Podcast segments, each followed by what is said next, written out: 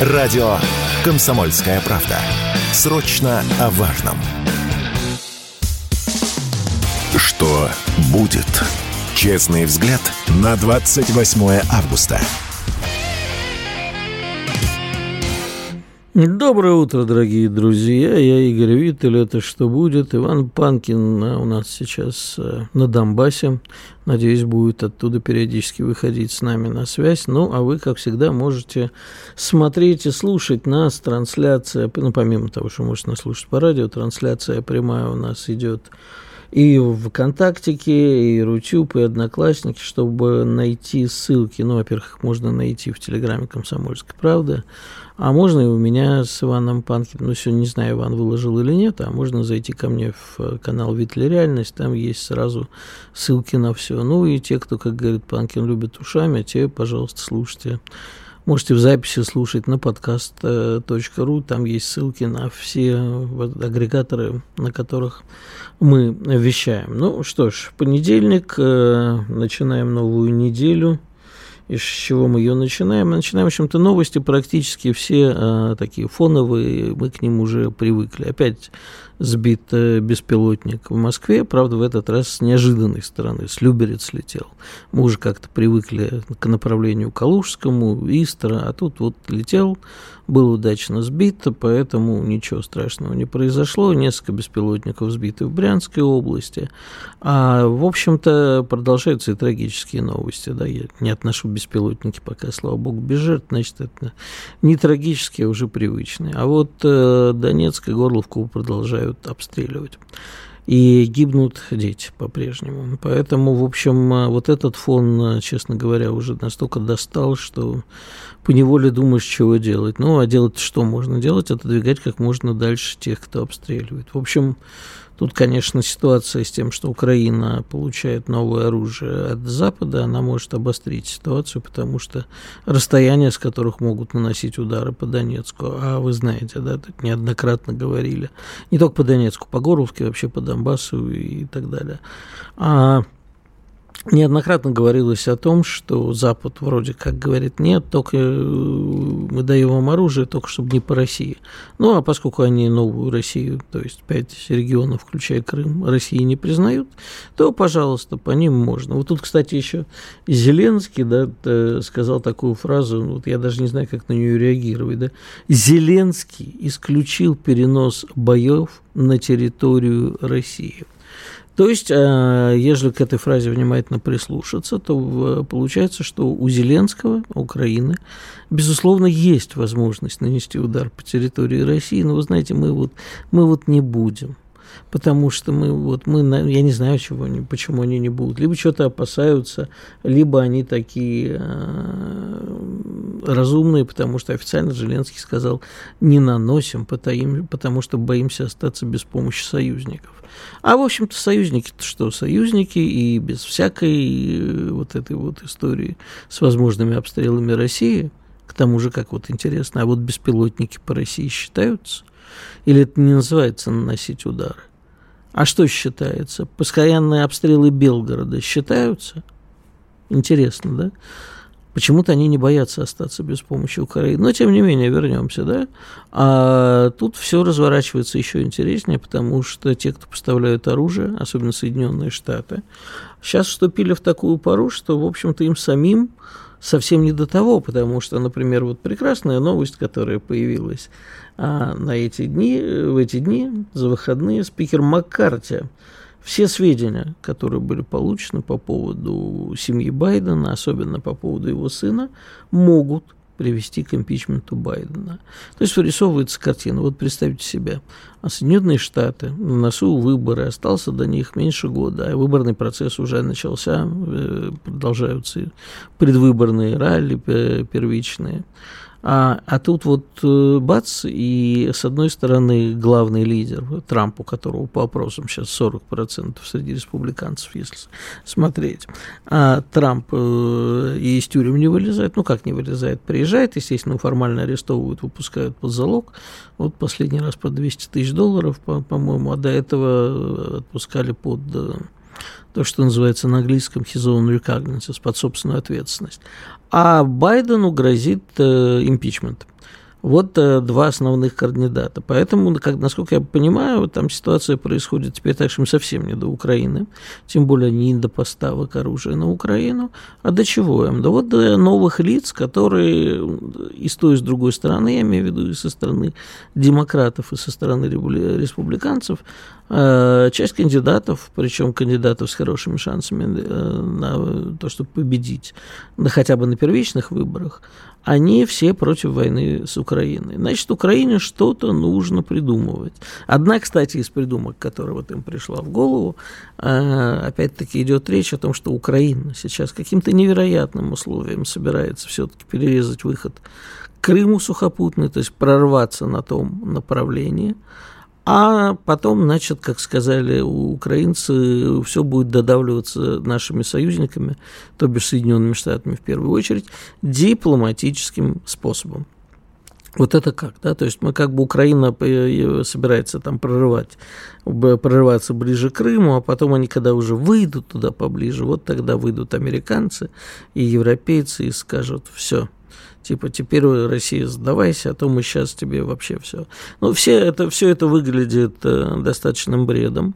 Тем более, что если посмотреть на, так сказать, линию боевого соприкосновения, э, Украина переходит Э, не переходит, а сохраняет стадию мясных штурмов, потому что вот те самые люди, которые дают и оружие, и те самые люди, которые э, говорят, Украина, ты, э, надо что-то делать, покажи что-нибудь.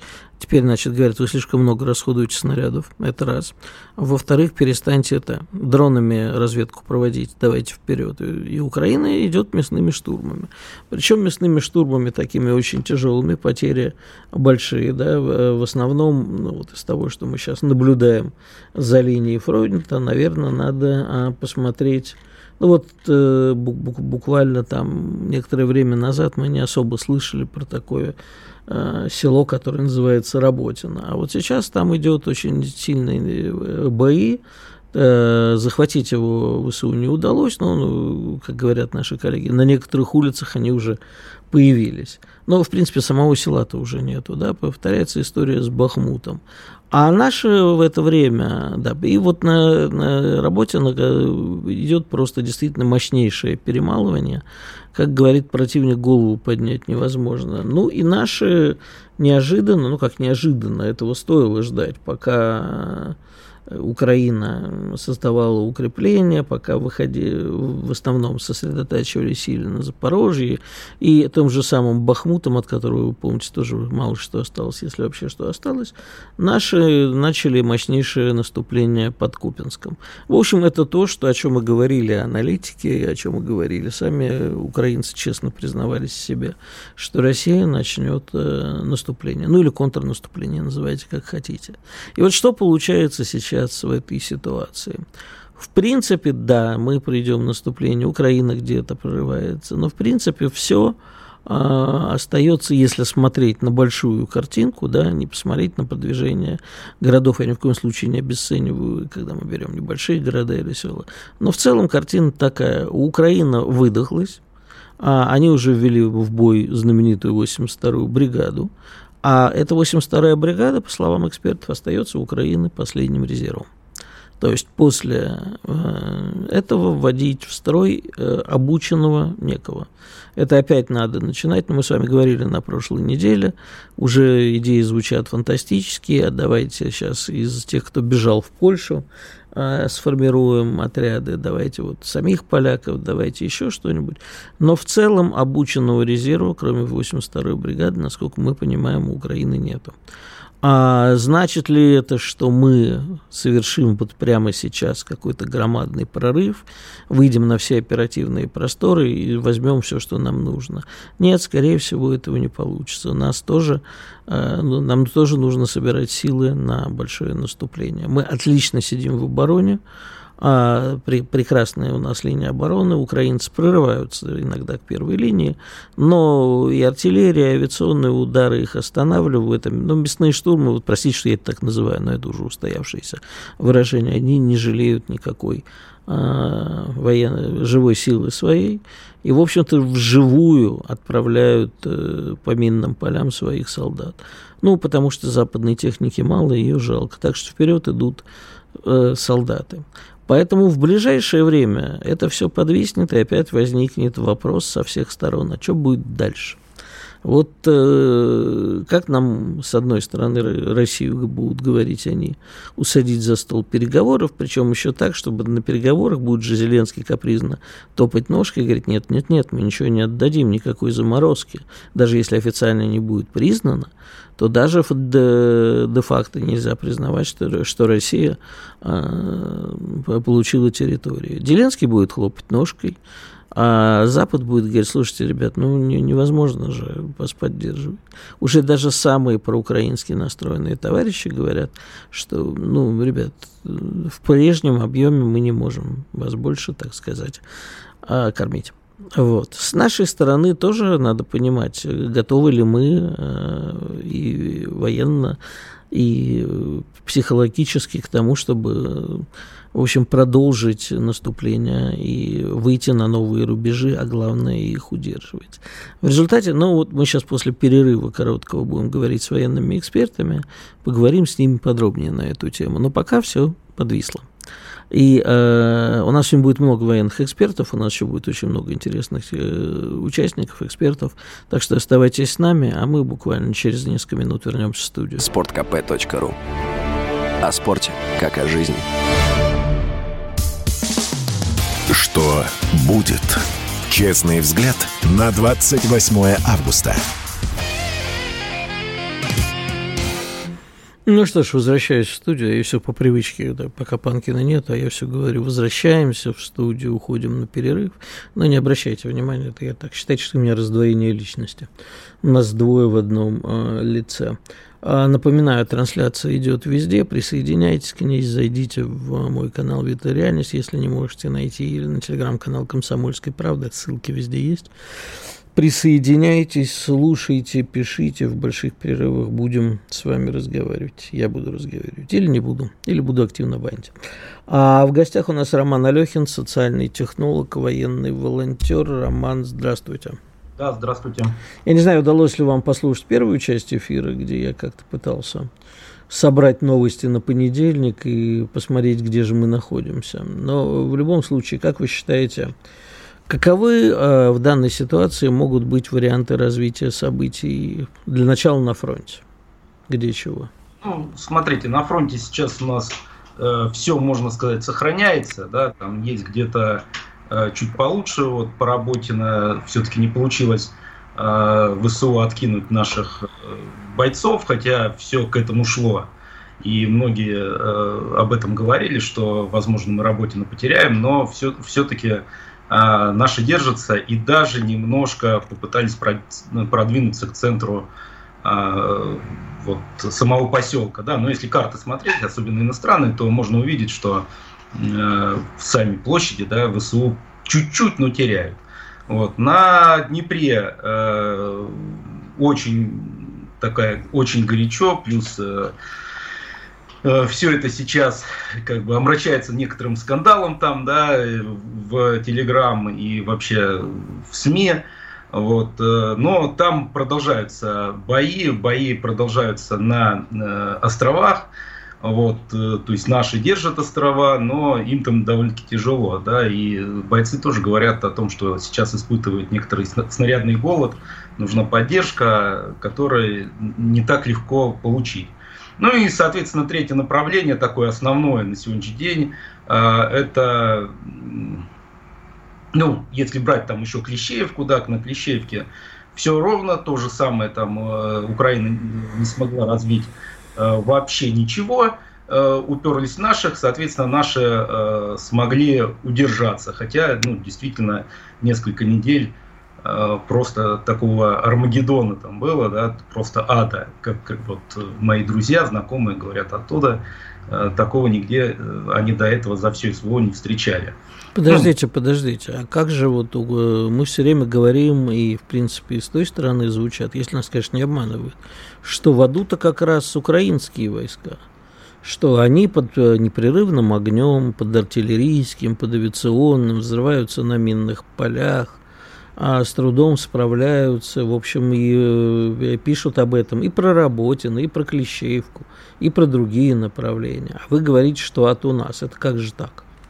Ну, понимаете, во-первых, они наступают, да, э, есть же там позитивная и негативная война, да, позитивная это когда ты наступаешь, э, и ад у нас, потому что у них нету проблем, во-первых, э, со, снарядны, со снарядами, а во-вторых, э, у них э, нету проблем с этикой, моралью и э, вообще законностью их решений, да, потому что используют кассеты, кассет очень много, им передали, по сути, огромные э, запасы Америки э, кассетных э, снарядов, и, соответственно, вот как раз кассетные снаряды и э, создают вот тот самый ад, да, потому что ну, они запрещены конвенцией, не просто так они запрещены конвенцией, и э, они их просто тратят огромными количествами. Переданы их, им тоже говорят, что там порядка миллиона штук это очень много.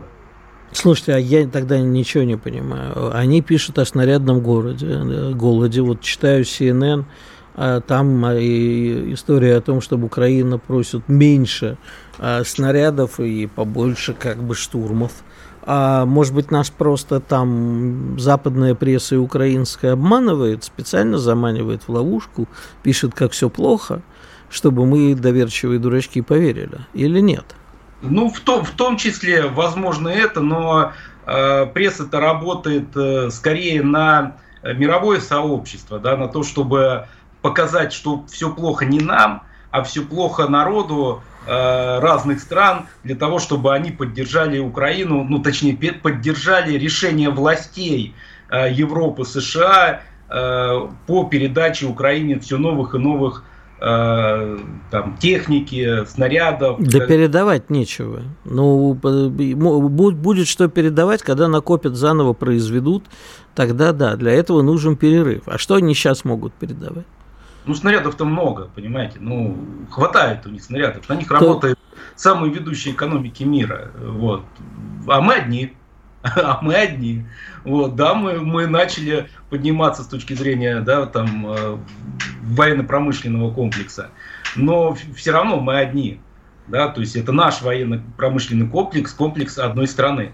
А на них работает э, вся Европа, США, Канада, то есть на них работает огромное количество э, стран. И, соответственно, я здесь вот, ну, склонен больше сгущать краски, да, потому что, наверное, это и будет объективной картиной мира, что э, все-таки э, уж с техникой и с, э, со снарядами они вопрос решат, запасы-то у них большие. Ну, я же говорю, сейчас вот те же... У вас какие-то цифры есть, которые можно озвучить, что вот там Украина получила снаряды? То есть ну, это что... просто по ощущениям? А, опять же, они же озвучивают, ну, по ощущениям даже с фронта, да, то есть когда э, бойцы говорят, э, бойцы спецназа говорят о том, что не видели никогда такого, да, 400 снарядов в час, в час прилетает, да, тогда, ну, вот они ощущения, да, такого раньше нигде, ни на каком участке не было.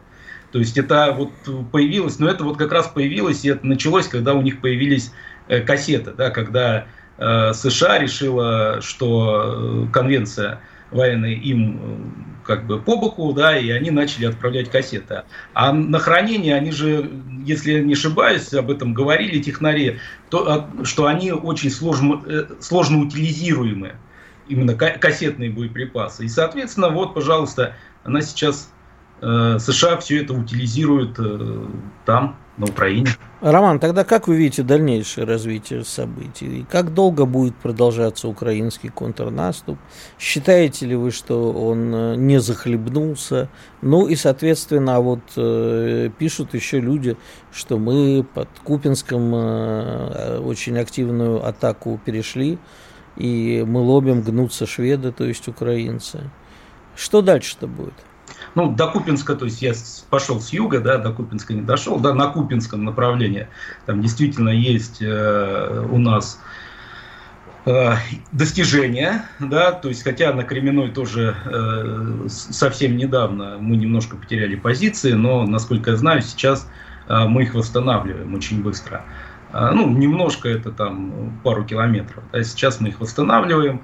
А, но опять же, да, потеряли позиции э, из-за ну, проблем с управлением. Да, мы в прошлый раз как раз об этом много говорили, о том, что э, у нас, если будут проблемы на фронте, да, если мы и проиграем, но что вряд ли, конечно, русский солдат э, никогда не проигрывает, вот, то это связано будет как раз с проблемами управления, управляемости и организации. Вот. А что дальше будет? Э, пока на сегодняшний день сказать сложно. Почему? Потому что э, контрнаступление еще идет, оно не захлебнулось. Говорит, что оно захлебнулось еще рано. Но э, оно идет к этому, да, потому что все-таки реально брошены огромные силы. Дальше в Украине уже поставлено довольно много техники, которую уже перемололи. И, соответственно, соответственно, это будет продолжаться в таком же ключе. То есть пока у нас глухая оборона, такая мощная глухая оборона. Мы пытаемся... Но тогда расскажите, как мы будем достигать своих целей, если мы сидим в мощной обороне? Это будет следующий этап. То есть это будет следующий этап. Но опять же... А когда будет следующий этап? Я думаю, что где-то через месяц вот так это начнется. А почему будет следующий этап? Э, ну вот как раз он начнется, когда станет понятно, что мы перемолотили основные силы противника. У нас же еще кроме техники есть еще и живая сила противника. А у противника ее нету. То есть правильно ли я говорю, что... Нет. У противника как раз живая сила, которая сейчас, вот сейчас как раз мы, э, вот это в контрнаступление были брошены, во-первых, самая лучшая техника, и во-вторых, э, такие самые подготовленные силы противника. То есть перемолотив их, у них сейчас начинается, уже точнее идет, да, новые волны мобилизации, и, соответственно, на фронт уже подходят э, наименее мотивированные э, группы мужчин, которые, в принципе, ну вот сейчас, кстати, э, началось все чаще и чаще, я с фронта узнаю, что начали сдаваться. Да, это небольшими группами, но это стало уже гораздо чаще. Понятно. То есть вы считаете, что сейчас мы по некоторым направлениям в аду, а через месяц мы их перемолотим. Что-то я ничего не понимаю. Моя картина мира, в мою картину, картину мира это не очень вмещается. Ну, все, конечно же. То есть мы в аду, но мы-то держимся, да. Мы, как Евгений Викторович говорил, мы лучшие в аду, да. То есть, э, несмотря на то, что на нас летит по 400 снарядов, кассетных снарядов в час, мы не сдали позиции. Ну, просто вы понимаете, Хорошо, что спасибо, Роман. какой боевой дух с той стороны, да, то есть они не... Я, они... бы, я, бы не ста... я бы с уважением относился к противоположной воинам противоположной стороны, но ни в коем не вот с такими, ни в коем случае не с такими словами. Но на этом время наше подошло к концу. Спасибо, напомню, Роман Алехин был у нас в студии, а мы вернемся через несколько минут. Радио «Комсомольская правда». Никаких фейков, только проверенная информация. Что будет? Честный взгляд на 28 августа. Ну что ж, возвращаемся в студию. То бишь, я возвращаюсь в студию. Напоминаю, что Иван на Донбассе. Я в студии. Это «Комсомольская правда», и это программа «Что будет?». Зеленский заявил, пишет издание «Комсомольская правда», что проведет на Украине президентские выборы. Внимание, барабанная дробь, если Запад их оплатит. Президент Украины заявил, что не держится за власть, не против провести выборы, но даже в мирное время 5 миллиардов долларов на выборы это была очень большая сумма. А тут вот, понимаешь, нет. Поэтому он сказал, что проведет выборы, если дадут денег, ну и тогда наблюдатели на этих выборах европейские должны быть в окопе. Ну да, хотим выборы на Украине. Демократия же, демократия. Пошли в окопы потому что как же иначе, там же не, не вытащишь людей из окопов, они там голосовать будут. Дмитрий Кульков, военный корреспондент Первого канала с нами, продолжаем военную тему и того, что происходит на фронте. Дмитрий, здравствуйте. Здравствуйте, Игорь. А, по поводу, ну вот давайте по Клещеевке, вы там большой специалист по ней, и, видимо, какое-то время сейчас там провели, но просьба еще, если вы слышали наш разговор с Романом Малехиным, такой со стороны Романа, несколько пораженческий, как мне показалось, а, прокомментируйте его, пожалуйста. Ну, я, к сожалению, эфир не слышал, потому как мы тут сейчас вообще спим довольно мало и постоянно передвигаемся. Вот сейчас хорошо, что есть время у нас побыть в интернете. Ну а по Клещеевке довольно напряженная там установка. Две недели сейчас там работаем, особенно интенсивно.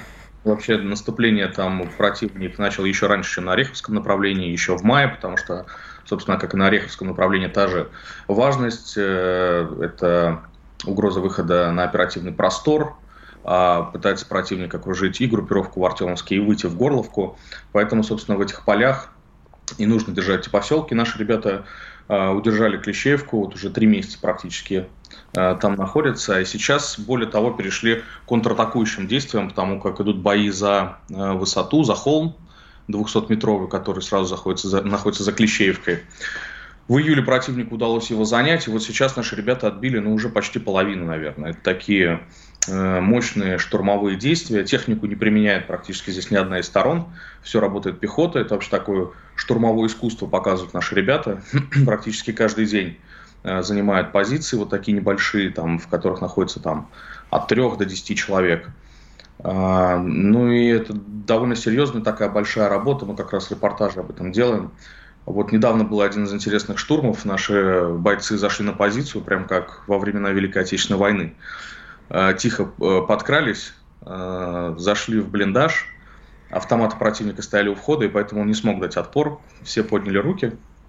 Вот. И после этого наши ребята, еще находясь на этой позиции, ну, то есть враг не знал о том, что эту позицию потерял, поэтому наши ребята, когда там сидели, просто по рации отвечали имитировали то, что это позиция украинская. И когда через неделю пришла ротация, пришли, собственно, еще противники, боевики, их также взяли в плен. Вот. Ну и... На каком языке по рации отвечали? А, на русском, конечно. Угу. Ну, тут много еще луганских ребят, а они по-украински могут, если надо сказать.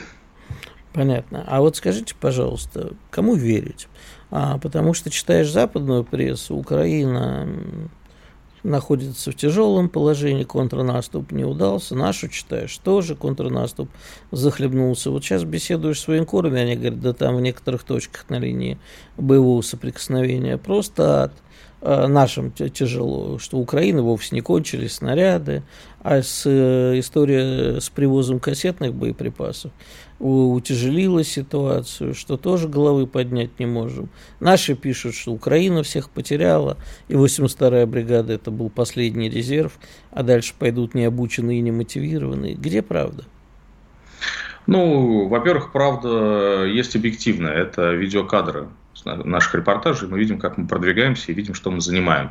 И где сейчас находится Украина. Актуальные кадры, как бы э, объективная правда войны, и тут ничего уже тут не, никак ее не скрыть. Что касается вооружения, которое применяет Украина, это правда, это риски стали выше, интенсивность, интенсивность боев стала выше. Более того, я работаю с начала СВО, да и в 2014-2015 году работал. А, так опасно, как сейчас, нигде не было, потому что сейчас противник не жалеет Хаймерсы, по пехоте не жалеет, а, по орудиям не жалеет, под кассетные боеприпасы, вот тут сейчас мы попадали, тоже находились в блиндаже. Вещь неприятная, но можно укрываться. А, ну и, собственно, дроны камикадзе, которые в большом количестве летают и вглубь противника а, могут сегодня залетать. Вот у, боевиков их очень много довольно, потому что а, они делают э, такие, собственно, самолетного типа беспилотники с ретрансляторами, могут залетать там чуть ли не на 20 километров. То есть рисков выше, угроз действительно много, но факт остается фактом. В Клещевку противник так и не смог зайти. Иногда до 20 попыток в день доходило, наши ребята отбивали. Как в общем будет развиваться ситуация в ближайшее время? То есть чего мы ждем? Если читать западников, то э, они говорят, надо бы как-то вот уже к э, заморозочке идти. Надоело это все, надоело Украину, надоело денег им давать. Украина не, нет достижения на фронте, поэтому давайте-ка пока там заморозимся как минимум до весны. Ну, о стратегических планах мне сложно говорить. Более того, я лично в эфире задавал этот вопрос президенту. вот, и вот э, на что он также открыто, безусловно, не стал отвечать на этот вопрос. То есть а, вы, я, я сейчас через э, один вопрос с президентом да, Практически. Да. Ну, он пообещал тогда сказать глаз на глаз. А да, да, да, я помню это. Сказать, поэтому не могу ответить на этот вопрос. Ну, а с точки зрения... Нет, ну хорошо, давайте по-другому переформулирую. Все говорят, что мы отлично сидим в обороне, и мы перемалываем, правильно? Это звучит каждый день везде.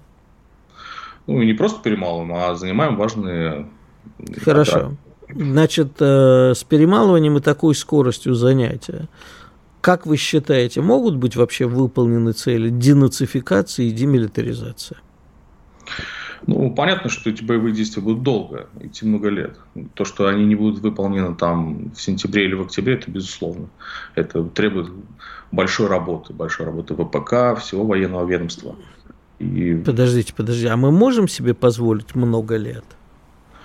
Ну что, нам, нам в любом случае нужно, конечно, а, делать все ради победы, сколько бы лет бы она не заняла, э, эта работа. То есть, несмотря на потери, несмотря ни на что?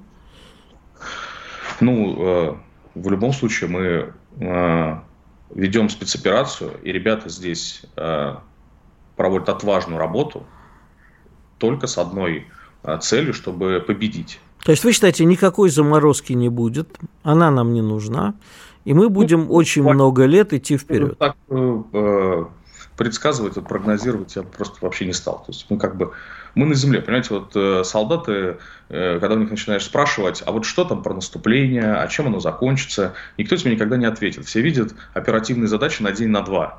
То есть это в штабах могут больше видеть. Вот. Так как мы с солдатами общаемся, мы вот больше планы на день, на два. Ну хорошо, но э, смотрите, если это идет много лет, то это как происходит? Значит, нам, во-первых, э, э, боеприпасы, они используются, а техника тоже частично гибнет, как в первую очередь гибнут люди.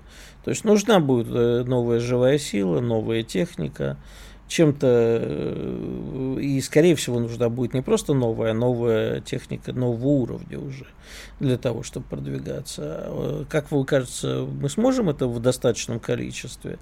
И э, сколько потребуется живой силы? Мне сложно говорить, сколько потребуется живой силы. Я просто Хорошо, могу... уточню, на ротацию сейчас уходят люди или не везде? Э, и даже в штурмовых подразделениях уходят на ротацию. Не все бригады целиком заменяются, но вот даже под Клещеевкой одни части выходили, сейчас заходят другие части, и за лето это несколько раз уже тоже проводилось. Некоторые батальоны также выводят, заводят. Ну, работа идет, но понятно, что хотелось бы больше. Хотелось бы больше. А не, под, не поднять ли нам градус уровня, э, градус конфликта, скажем так? Ну, например, использовать э, какое-нибудь радикальное оружие, после чего все содрогнутся. Или а? на... А? А какое радикальное оружие может Ну, например, тактическое ядерное. Некоторые ну, же горячие головы призывают. Ну, вот это единственное, о чем какое оружие еще можно применить. Но я не вижу смысла как-то может там помочь на поле боя и выполнить спецоперацию. Это психологически может быть, как было в Хиросиме с Нагасаки.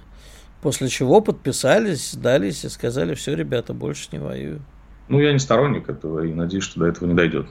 То есть вы против этого? Да, конечно. Лучше долгая, длинная специальная военная операция. Я, я не верю, что это может приблизить, учитывая, что на той стороне мы же сейчас воюем не только с Украиной, но и по сути с НАТО. И То есть тоже... получим ответку? Безусловно. Угу. Развязывать ядерную войну.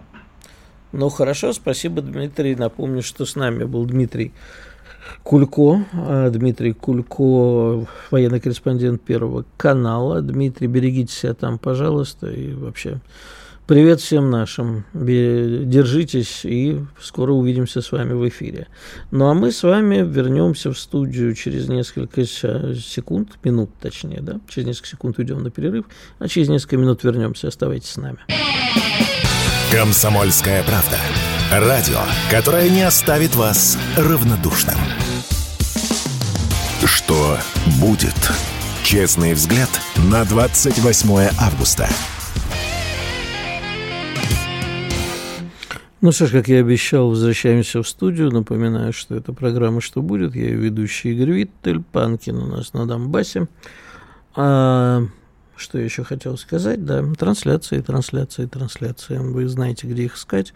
А если не знаете, телеграм «Комсомольской правды» и мой телеграм «Витля Реальность», заходите и по ссылочке найдете все ссылочки. Да, тавтология получается, по ссылочке все ссылочки. А с нами Андрей, то бишь со мной Андрей Петрович Кошкин, эксперт Ассоциации военных политологов, заведующий кафедрой политического анализа и социальных и психологических процессов РЭУ имени Полиханова простонародье, в просторечии называемой плешкой. Здравствуйте, Андрей Петрович. Здравствуйте, Игорь, здравствуйте, дорогие зрители. Как-то вы сегодня при параде таком серьезный. Ну, я вступаю, что, я же в дом вхожу. Что-то что случилось? Я вхожу в каждый дом, где смотрят э, любимую программу «Комсомольская правда». Хорошо, спасибо, Андрей Петрович, что вы так ответственно подходите к трансляции. Скажите, пожалуйста, а вот тут э, мы сегодня весь день говорим с военными, э, скорее не с экспертами, а с корреспондентами, и они говорят, что вот э, не все так радужно, не совсем захлебнулось украинское наступление, нам тоже тяжело. Что на самом деле, как вам кажется, происходит? И куда эта ситуация будет двигаться? Наверное, следует согласиться, субъективный взгляд, они же с передовой э, говорят об интенсивности довольно высокой, и это естественно. Почему? Потому что контрнаступ захлебнулся в стратегическом плане, это отмечает и у нас, и за рубежом. Никто уже не возражает, но э, сам э, процесс-то, извините, не завершен. Вот в этом, наверное, и, и кроется некое противоречие, что как бы большая пресса пишет о том, что э, захлебнулся, но как это понимать? Я считаю, что, наверное, лучше, чем наш верховный главнокомандующий президент Владимир Путин, никто не знает по позицию. Военкоры задали ему вопрос, он говорит, ждем, когда будет полностью израсходован потенциал, то есть тот э, аккумулированный э, ресурс, который они э, собрали вместе с коллективным Западом и демографический ресурс Украины. И вот как только он будет полностью израсходован, вот э, тогда мы и как сказал он, посмотрим, потому что военкорные задали вопрос, который вы сейчас зададите. А что дальше? Он говорит, да, ну, я, я уже тогда... сейчас задавал военкору, который задавал его Путину. Да, совершенно верно, я обратил внимание. Так что, естественно, мы сейчас находимся в режиме анализа. Спасибо вам большое, что вы вот помогаете слушателей держать в тонусе. И э, что пишут э, большие СМИ, и что говорят люди непосредственно с линии боевого соприкосновения. Угу. А вот э, тут Guardian сообщает, что дней так 10 назад э, командование НАТО провело секретное совещание э, с Залужным, это главком ВСУ, на польской границе. Как там это самое, и, и расскажет, о чем говорил Отрепьев с Гришкой этим самым, на литовской, в корчме на литовской границе. Ну так вот, на польской границе, не знаю, в корчме или нет, Залужный командование НАТО, причем э, во главе с главкомом аж НАТО Ковали, но еще был глава генштаба Британии, что мне кажется, что вообще какая-то уже невероятная наглость, да, то есть впрямую участвуют. Это я не знаю, это уже не казус Беля, как, как это даже назвать. Вот. Э, и обсуждали, что делать и как готовиться к зиме, и вообще на долгосрочную стратегию. На ваш взгляд, во-первых, не обманывают ли нас с тем, что все плохо у них? А во-вторых, как будет меняться стратегия? Ну, наверное, несколько слов о встрече. Угу. Залужный, видите, к нему и статус применили НАТО и Великобритания, то есть как бы э, статусных э, генералов для того, чтобы разговор был Э, принципиальным и стратегическим. Стратегически они ему посоветовали сконцентрироваться на одном направлении, хотя бы вот на Мелитополе. То есть запорожское направление надо развивать. Не бить в растопырку, а сжать кулак. Во всяком случае, идея продолжения той фазы наступления, которая провалилась, она все равно Э, выглядит в оперативно-стратегическом варианте как э, создать некий кулак из оставшихся ресурсов и двинуться на Мелитополь, чтобы были результаты. Это вот важный момент. Второй важный момент э, шел о будущем в деятельности вооруженных сил Украины. Мы знаем, что и из-за океана Джон Кирби, э, координатор стратегической коммуникации Совета национальной безопасности Соединенных Штатов Америки, четко раскрыл карты. Первое, он возложил всю ответственность за провал на ВСУ, То есть сказал, мы по списку дали Зеленскому все, что он просил, а раз никакого результата нет, значит ищите виновных там. Это первое. Второе, он как бы обрисовал перспективу дальнейших боевых действий. Говорит о том, что да, наступает осень, э, ПВО будут плохо работать, э, беспилотники будут ними весьма эффективны. И, конечно, акцентировал внимание на том, что будет тяжело совершать маневр, э, связанный с распутицей. А вот э, как бы накопить силы и э, подготовиться и провести некий контрнаступ, реванш весной 2024 года. Вот так он обрисовал перспективу дальнейшего развития конфликта. Ну и в качестве признания, наверное, все-таки следует отметить отмашку на то, чтобы э, Украина получила э, истребители многофункциональные, F, э, э, в принципе, 16, это, наверное, и есть понимание того, что уже надо что-то еще предложить, чтобы конфликт не затух проиграли с контрнаступом, но надо поднять планку высокотехнологичного вооружения, дорогостоящего, да и это целая проблема. То есть новая ступень – это море проблем для Украины и для Запада. Но что сделаешь, раз ничего не получается, а конфликт должен продолжаться. Вот если рассматривать в стратегическом плане, то и встреча Залужного и подобного рода выступления официальных лиц э, э, Белого дома в Вашингтоне, они характеризуют некое понимание тренда, что будут, соответственно, поставки вооружения, будут готовить новое наступление, и с этим, конечно, созвучны заявления Зеленского, там и связанные с президентскими выборами, и снятием э, военкомов, и новый, новую мобилизацию. Все это укладывается вот в эту общую концепцию. Чем мы ответим их на, на их эту новую стратегию? Им главное сейчас дотянуть э, до зимы, заморозиться, а весной начать новый контрнаступ с новым оружием. Мы что этому противопоставим? Нам Значит, хорошо бы их уничтожить как-то сейчас, чтобы вообще вопрос о новом контрнаступе не стоял. Как? Э, сегодня мы выполняем свои задачи, при том мужественно и стойко. Если э, вот наши корреспонденты говорят о, о том, что интенсивность не снижается на линии боевого соприкосновения, значит наша задача продолжать выполнять свои задачи, э, которые определены как сдерживание наступления. Как только мы э, понимаем, что ресурс в полном смысле исчерпан, вот как говорил наш Верховный, тогда мы предпримем действия, которые последуют логически после контрнаступления Украины. Подождите. А они собираются собраться с силами и с новым вооружением. Нам тоже тогда нужно новое вооружение и новые силы. Они у нас есть? А мы не прекращали этот процесс, ведь мы находимся в режиме, когда даже по оценке западных специалистов – смогли сохранить основные предприятия оборонно-промышленного комплекса, наладить поставки все, и сейчас мы наращиваем потенциал. Я думаю... То есть вот... все идет по плану, ничего нам не нужно, а будем нет. так и будем перемалывать, а потом, когда решим, тогда и жахнем.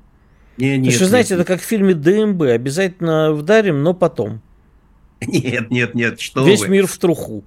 Я, я, я, Давайте я уже весь мир в труху, чтобы потом... Нет, нет, нет, нет, нет. Коллеги, ну, прекрасная веха была армия, э, фор... Международный военно-технический форум «Армия-2023». Там было все, вплоть до техники трофейной, которую мы уничтожили на линии боевого соприкосновения. Там были э, показаны новые образцы. Которые... Когда эти новые образцы, простите вас перебью, серийно поступят в армию? Вот а серийно. Они они, там даже сила в другом, сила в модернизации, в осмыслении. Все, процесс идет очень активно. Я вам честно скажу, вот я присутствовал, даже участвовал в круглых столах, я скажу, что э, максимально работают э, сегодня и Министерство обороны, и оборонное предприятие, идет координация. То есть, э, ну, удивили мы весь мир. Если против нас коллективный Запад 50 стран и более борются с, про, с помощью прокси-сил вооруженными силами Украины на территории Украины, а мы, откровенно говоря, смогли наладить весь процесс, то это, наверное, показатель мирового уровня. Спасибо, там... Андрей Петрович. У нас время на этом подошло к концу. Напомню, Андрей Петрович Кошкин, эксперт Ассоциации военных политологов, заведующий кафедрой политического анализа и социально-психологических процессов РЭО имени Полиханова. А мы вернемся, то бишь я, через несколько минут после большого перерыва. Поговорим в перерыве. Радио «Комсомольская правда». Мы быстрее телеграм-каналов.